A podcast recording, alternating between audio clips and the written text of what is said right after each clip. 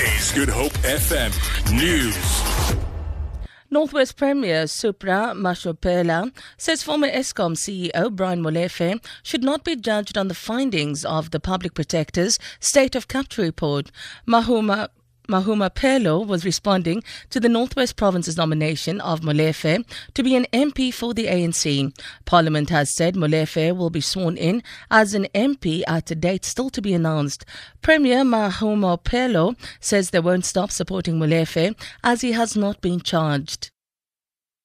I don't know why we want to find people guilty when they have not gone through the due process of the law in the country. In South Africa, you can be accused of something and you are guilty already, you can't be appointed anywhere. It's very unfortunate, I must say. Comrade Brian remains as innocent as you and me in as far as the, the state of capture report is concerned. The Hawks say more arrests are imminent for abalone related crimes in Cape Town.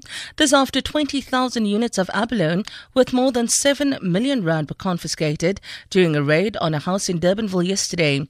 Hawks spokesperson Lloyd Ramovha says officials from the Department of Agriculture, Forestry and Fisheries, known as DAFF, were also involved. The Hawks and SAPS K9 unit, as well as DAFF, followed up on information, and the raid culminated in the recovery of abalone valued at approximately 7.5 million rand. Investigations continues and more arrests are expected. Social media expert Neo Motlohung says South Africans are using social media inappropriately and that this impedes on government's efforts towards nation building. Motlohung says racism is one such subject that people talk about a lot on social media.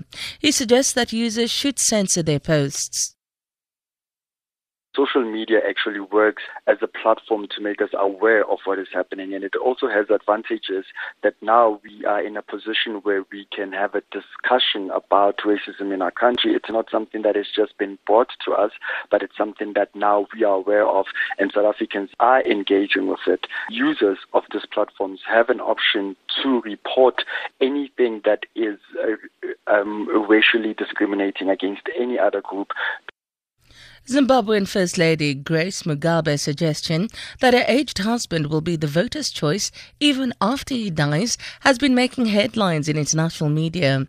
Networks like BBC and Al Jazeera have been running the story. Grace Mugabe was addressing a ZANU-PF rally in Buhera, south of the capital Harare, as part of the build-up to President Robert Mugabe's 93rd birthday on Tuesday. That man is irreplaceable. That's the truth, whether we like it or not.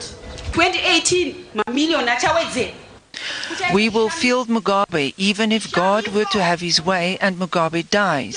We will field his corpse and he will still win this election, just to show people how much they love their president. For Good Hope FM News, I'm Sandra Rosenberg.